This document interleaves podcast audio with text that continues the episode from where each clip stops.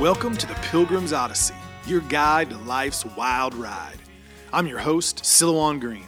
Every day we share incredible stories and valuable lessons on life and faith. Thanks for tuning in, and make sure to share this Odyssey with your friends and neighbors so all of us, together, can let our light shine. Welcome, friends, to another episode of the Pilgrim's Odyssey. I'm your host, Silouan. Great to be with you on another magnificent day here in Las Vegas. 101 degrees, if you can believe that. But as they say out here, it's dry heat. dry heat at 101. I'm not really sure if that makes me feel any better. Yesterday, we talked about the reality of dimensions beyond the physical world that we can see. I shared with you a little bit about the author Carlos Castaneda and his guru Don Juan, and the recommendations on prayer from Father Sergius. I want to revisit today a scripture from yesterday because I want to go a little bit deeper into it. What you should be thinking about when you read it, especially in today's world. Ephesians 6, chapter 12.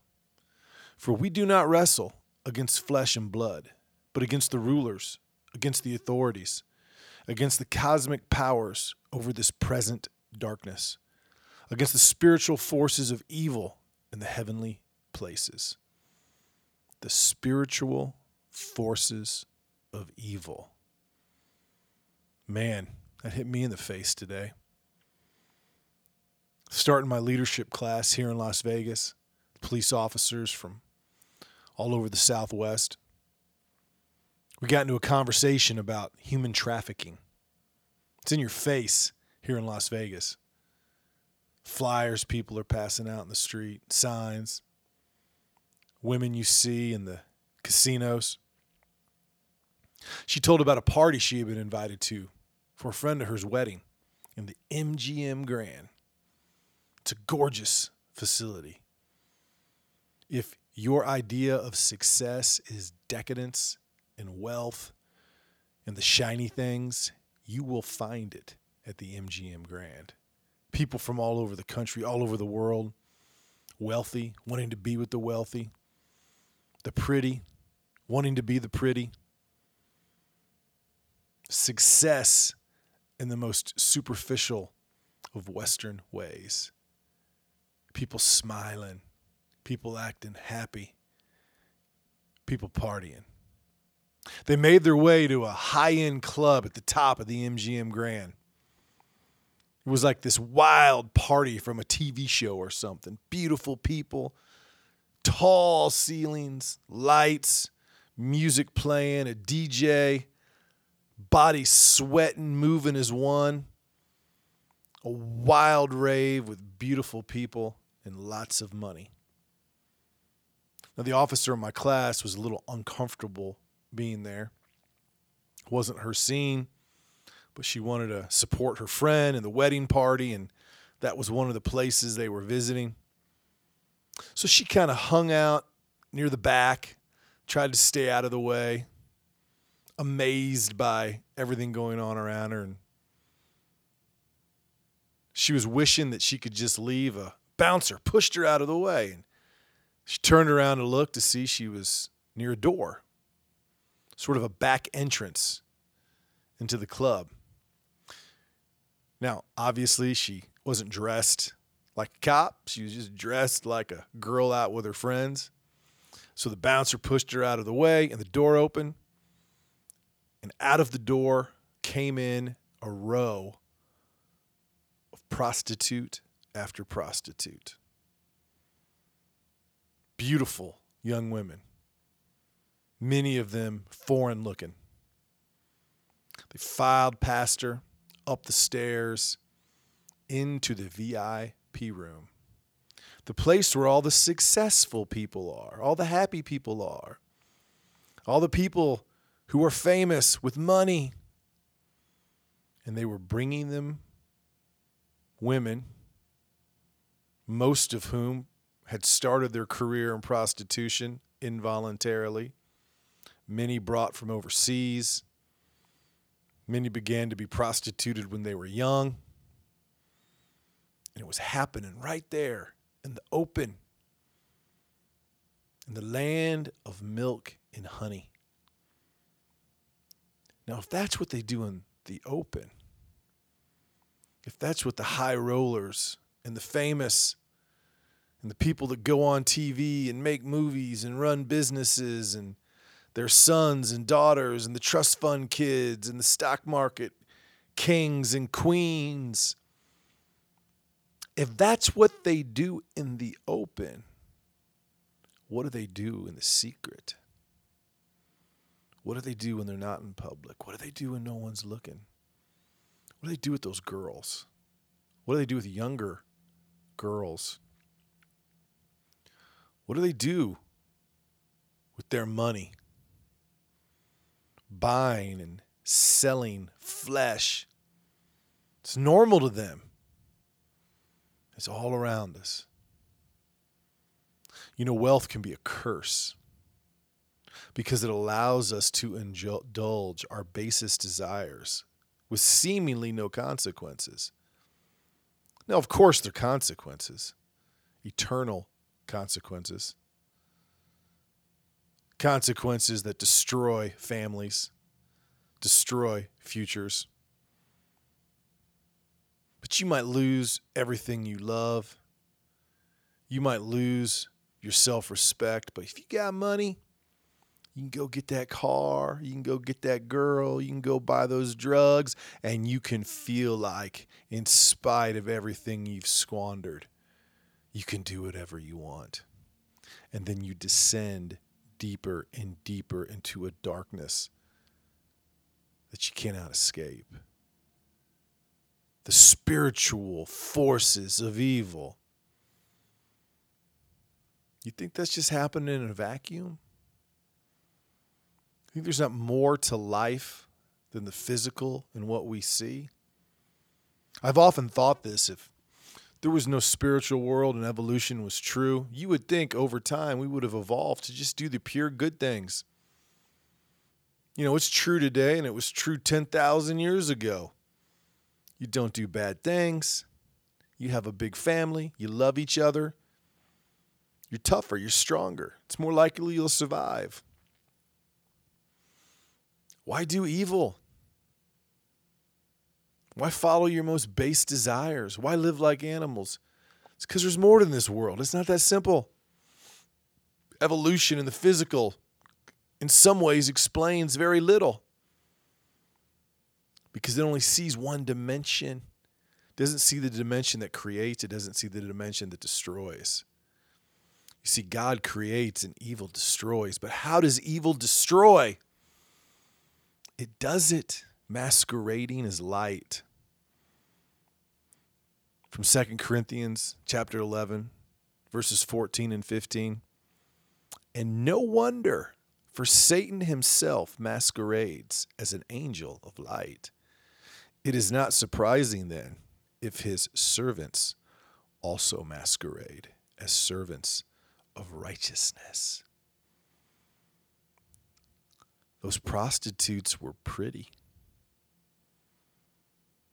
They were healthy looking. They were walking down the street dressed up by themselves. You might just think, look at that pretty girl.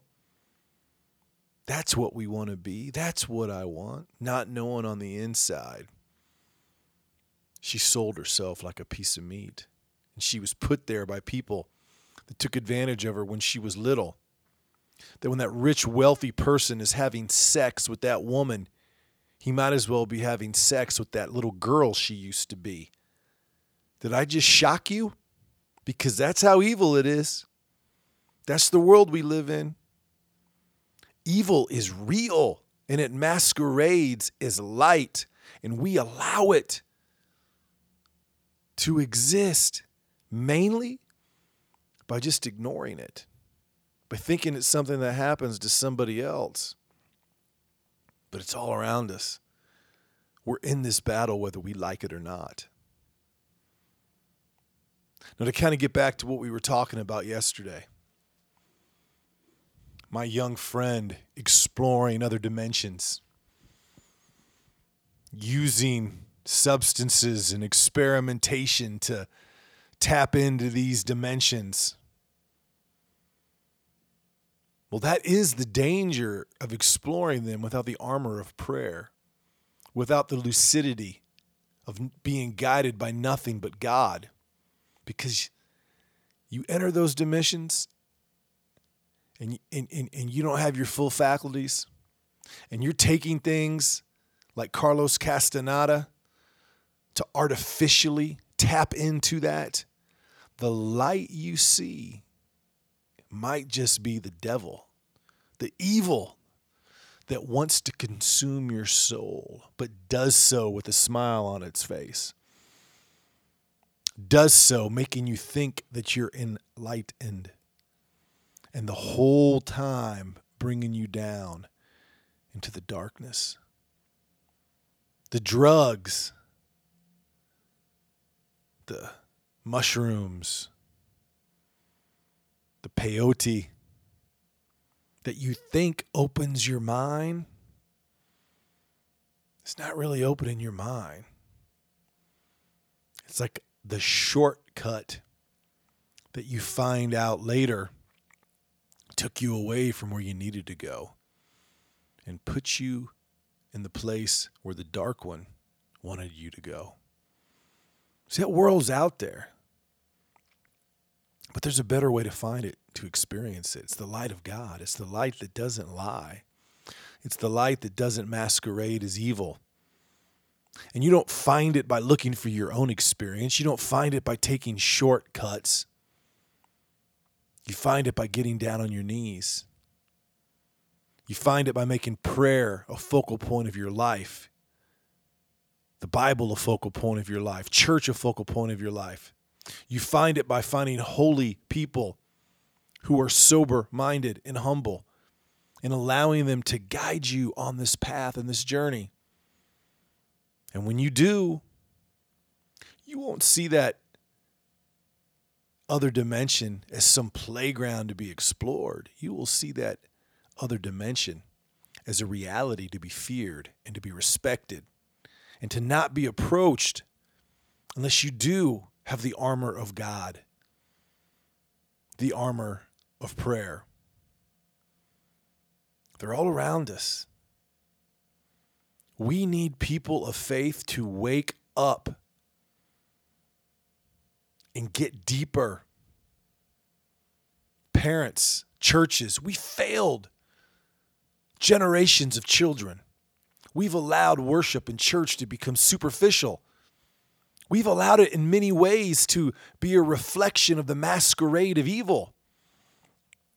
You know, a friend of mine who's not necessarily a super spiritual person talking about these mega churches with rock bands called them Six Flags over Jesus. And he's right. No, they're not all bad. There's some good in there, but it's a fine line. If you ask me, that's tempting the devil. That's saying we can be like the world. We can be like this light that masquerades as good, but it's really evil. And we can do that to attract people. But when they come here, oh, we'll show them the right way because really deep down inside, we're good. Are you good or are you deluded? Are you encouraging people to humble themselves and to get down on their knees and to go deeper into prayer? Or are you telling people, hey, this is about you? Come here and we'll give you what you want. Yeah, we get it if you don't want to go up to the MGM Grand and get wasted and chase hookers from Europe who started when they were 16 and degrade yourselves. Yeah, we're not like that. Oh, but that light's pretty. That light's fun. So so why don't we just like sit here and watch this rock band jumping around on a stage telling us how much they love Jesus, and then we'll feel better about ourselves than those bad people in the bar at the MGM Grand. Guess what?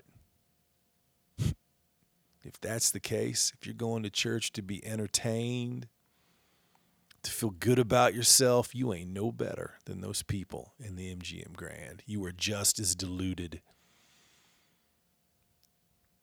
You are just as deluded. You might say today was a cold dose of reality. I'm glad I talked about it. Sitting home in Indiana, even I can lose sight of the fact of the battle that we're waging of the evil raging in the world. But it's real, and those other dimensions are real. And to not talk about it, to not face it, to not be truthful with it doesn't help us. Doesn't help us gird ourselves and face it and fight it and ask for God to be on our side. So hopefully you'll take today's cold dose of reality and you'll take a minute to ask God to humble you, to put you on your knees, to realize, like it or not, we are in a battle with dimensions and evil that we cannot even see and we cannot even comprehend. And it begins with prayer, and it begins with asking God to be in us and to take our eyes off the light that masquerades as good but is really evil, and to put our light, eyes on the light that is eternal and true and only comes from God. Chew on that, my friends. And until next time, I'll be with you again tomorrow. Another episode of the Pilgrim's Odyssey from Vegas. But until then, aim high, spread your wings, and keep your eyes on the things that matter and not the shiny, evil things that would take your eyes off the things that matter. I'm your host, Silouan, coming to you from the city that never sleeps. Peace. You've been listening to the Pilgrim's Odyssey. Make sure you comment, share, and like this podcast so all of us together can let our light shine. For books, videos, and more content from me, your host, please visit Silouan.com. That is Silouan, S I L O U A N.com. Until your next visit on the Pilgrim's Odyssey, I'm your guide on life's wild ride, Silouan Green.